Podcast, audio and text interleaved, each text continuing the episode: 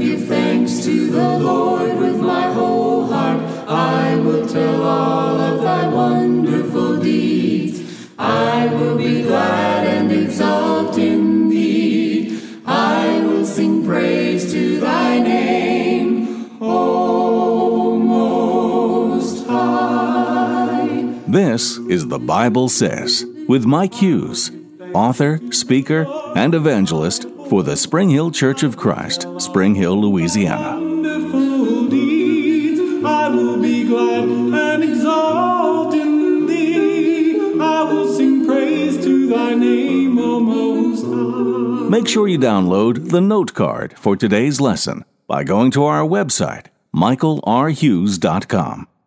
Once you're there, click on Sermons, which you'll see right below the photo of the Bible. Next, scroll down until you see the list of lessons and choose this lesson. To the right of the lesson, click Listen. Finally, at the bottom of the audio player, click Details, and then click the lesson title beneath the player and download the note card. Now, let's join Mike with today's message. Several years ago, Martin Handford developed an incredibly simple idea that would become a series of popular books entitled Where's Waldo? On each page of the book, there was a scene. In that scene, hundreds of small figures like what you're seeing on the screen now. And among those figures is Waldo.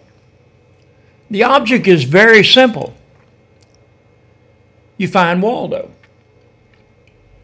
Parents discovered that children can be quicker than adults, and it's not unusual for preschool children to find Waldo faster than adults can find Waldo. Children focus on what they are looking for and they see it.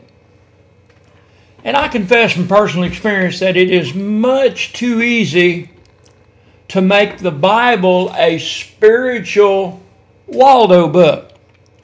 Before we begin to study, we're trained for to look for specific things. And then when we read and study, we see what we have been trained to look for. One of the fundamental purposes of the Bible is to reveal the nature of God.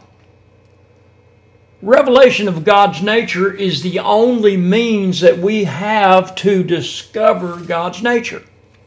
Too often we assume God's nature before we allow Scripture to reveal God's nature.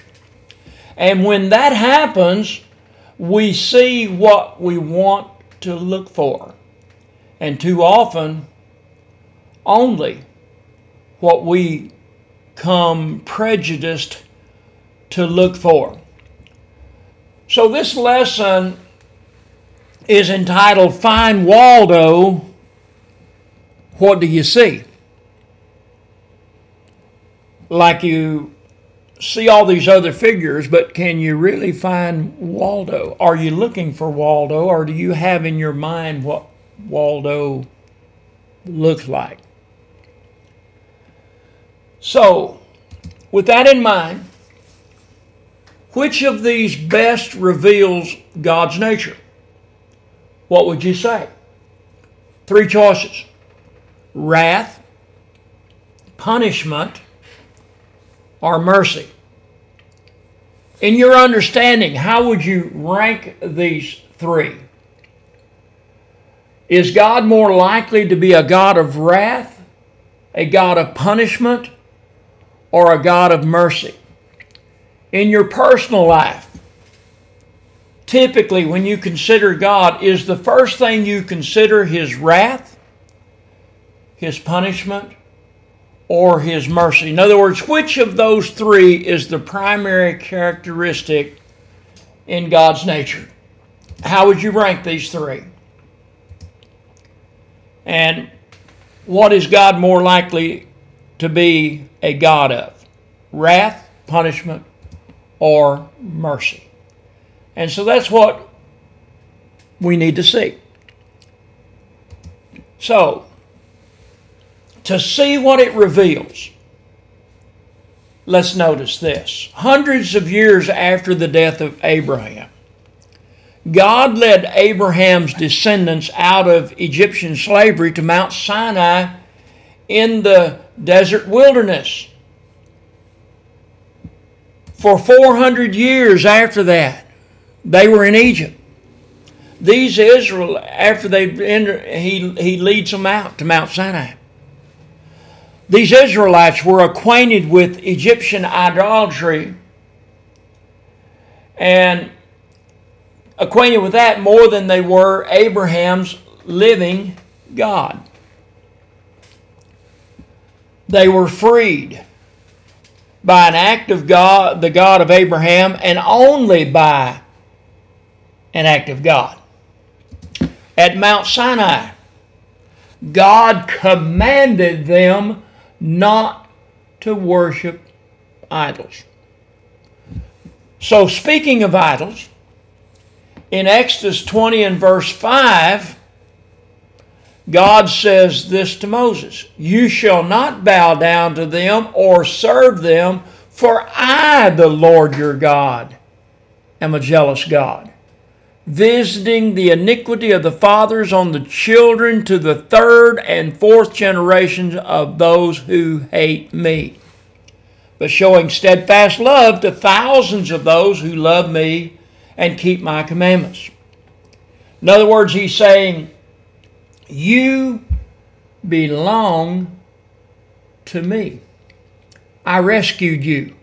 Idols did not rescue you. So you worship only me, you never worship them. He said, I'll bring the consequences of your iniquity on those who hate me. And said, I also am the God who shows loving kindness, that's mercy, to those who love me and keep my commandments. Now, years later, Moses made this statement to Israel in Deuteronomy chapter 7 and verse 6. Notice this statement. For you are a people holy to the Lord your God. The Lord your God has chosen you to be a people for this treasure possession.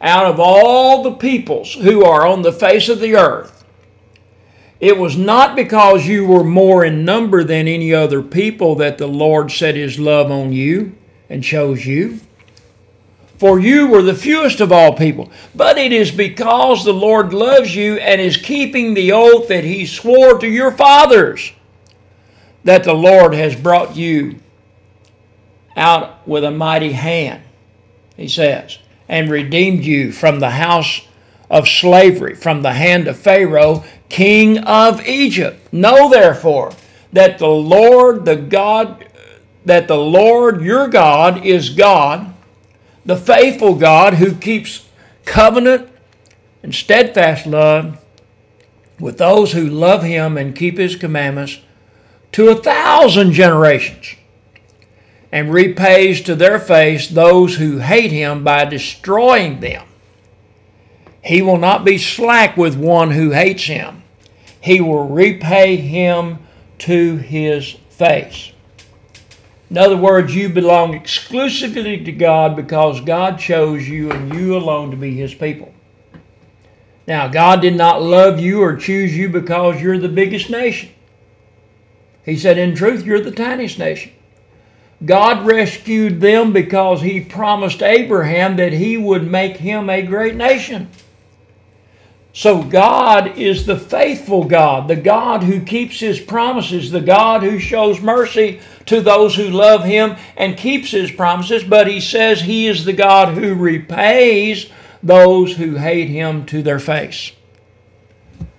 Now, Exodus 34, verse 6 the Lord passed before him and Moses, that is, and he proclaims this he says, The Lord, the Lord, a God of mercy and gracious, slow to anger, abounding in steadfast love and faithfulness, keeping steadfast love for thousands, forgiving iniquity and transgression and sin, but who will by no means clear the guilty, visiting the iniquity of the fathers on the children and the children's children to the third and fourth generation.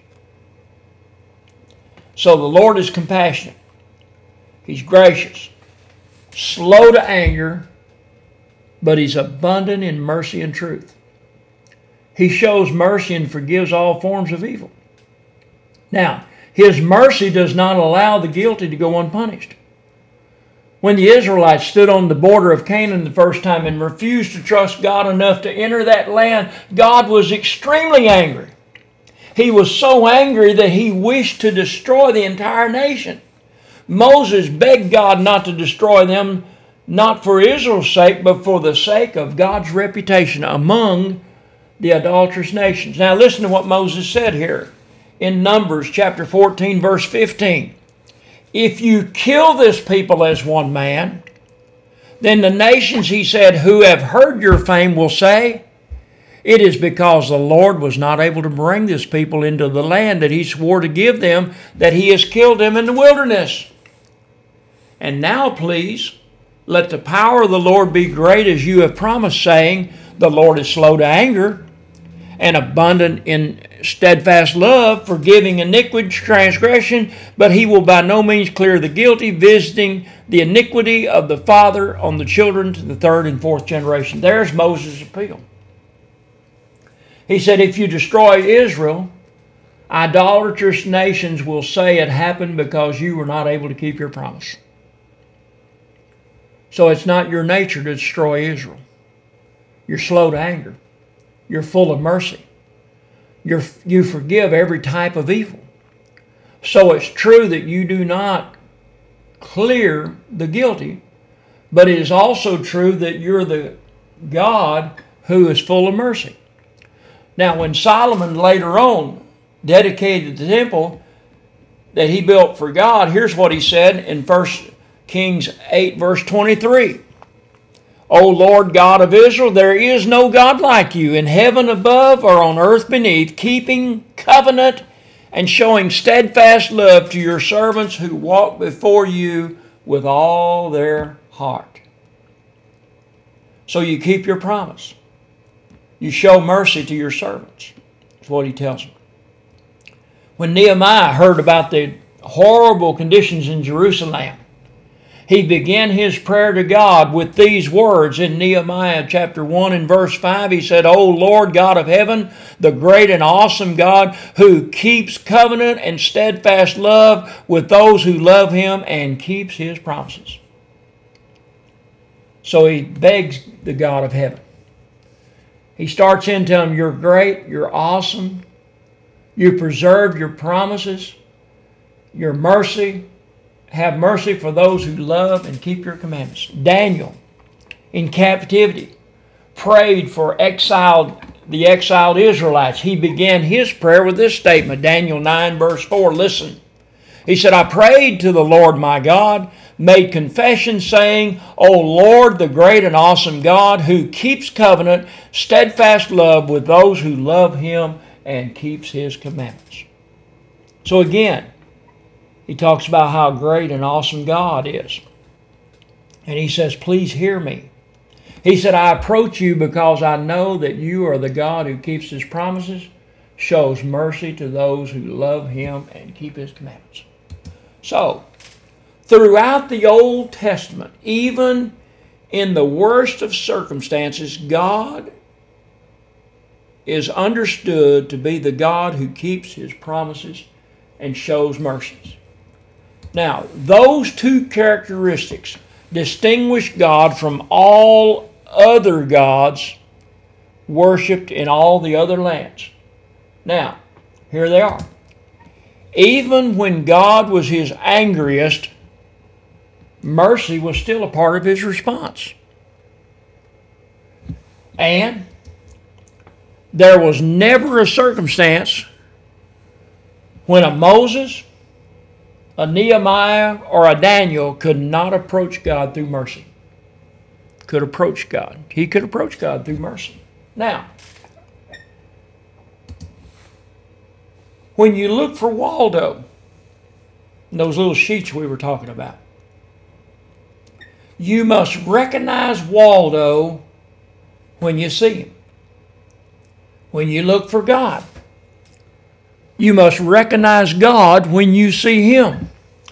Now, for many years, I saw only what I was trained to see when I looked for God. I knew of his anger. I saw his anger. I saw his wrath. I saw his vengeance. I saw the fear and terror. I saw demand and obligation. I saw burdensome, crush, a crushing form of obedience. Now, what I failed to see, that is a part of God, was His mercy. I thought mercy should be minimized. Now, and so that's important to, to see. In mercy, God allowed the time to come when I let the Bible show me God. I saw the mercy and love that sent Jesus. I saw mercy that produces the obedience of joy. I saw mercy that comes from God's compassion. I saw mercy that grants forgiveness and salvation, and I saw that mercy had existed from the time of the first sin. So, now, when I look at Adam and Eve's failure in the garden, I see God's mercy. Cain, the murderer, I see God's mercy toward him. When I look at the flood, I see God's mercy toward those eight that are on the ark. The messed up family of Abraham, I see God's mercy. The nation of Israel, I see God's mercy. Jesus' birth, ministry, and death, I see God's mercy. The church in the New Testament, I see God's mercy. Me, I see God's mercy. Someone says, Well, Mike, you're just getting old and soft. No. What I'm doing is I'm learning to allow the Bible to reveal God to me. Don't go searching the Bible with your mind already made up. Let the Bible reveal things to you. So we see God's mercy is not designed or intended to remove our responsibility. Now, keep that in mind. Mercy never gives us the license to be irresponsible, but God's mercy is the substance of our hope and the assurance of our salvation. Now, that's what I want you to see with this, with this lesson. So, with that in mind, we look at salvation. And I've showed you a form of this chart all the time, but looking at it from the standpoint of God's mercy. We hear the gospel, Romans 10 17. Faith comes by hearing, hearing by the word of God. When we believe what we hear, John 20 and verse 31 said, These things are written so that you may believe that Jesus is the Christ, the Son of God. And because of believing. We repent. Acts 17:30 he commands all men everywhere to repent, turn from the life that they're living. The time of this ignorance God overlooked. Now he commands us to repent. Confessing Jesus Christ as the Son of God with the heart one believes to righteousness, with the mouth confession is made unto salvation and be buried with him in baptism for the remission of your sins. In Galatians 3:27 for as many as you as were baptized into Christ have put on Christ. God's mercy is shown to those who are obedient to him, but those who refuse to obey will see his wrath and his punishment to come. So can you find Waldo? He's there. You have to know what you're looking for when you're looking for Waldo. Don't go in with a preconceived idea, and you will indeed find Waldo. You'll find God's mercy if indeed you're looking for it and you're obedient to Him.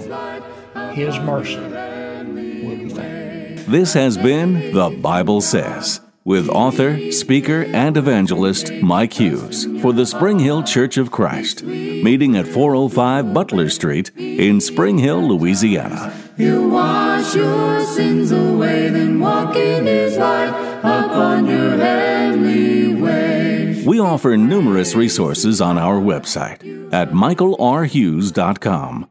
M I K E A L, mikealrhughes.com. There you'll find tracts, workbooks, and past sermons to help you in your spiritual growth in Christ.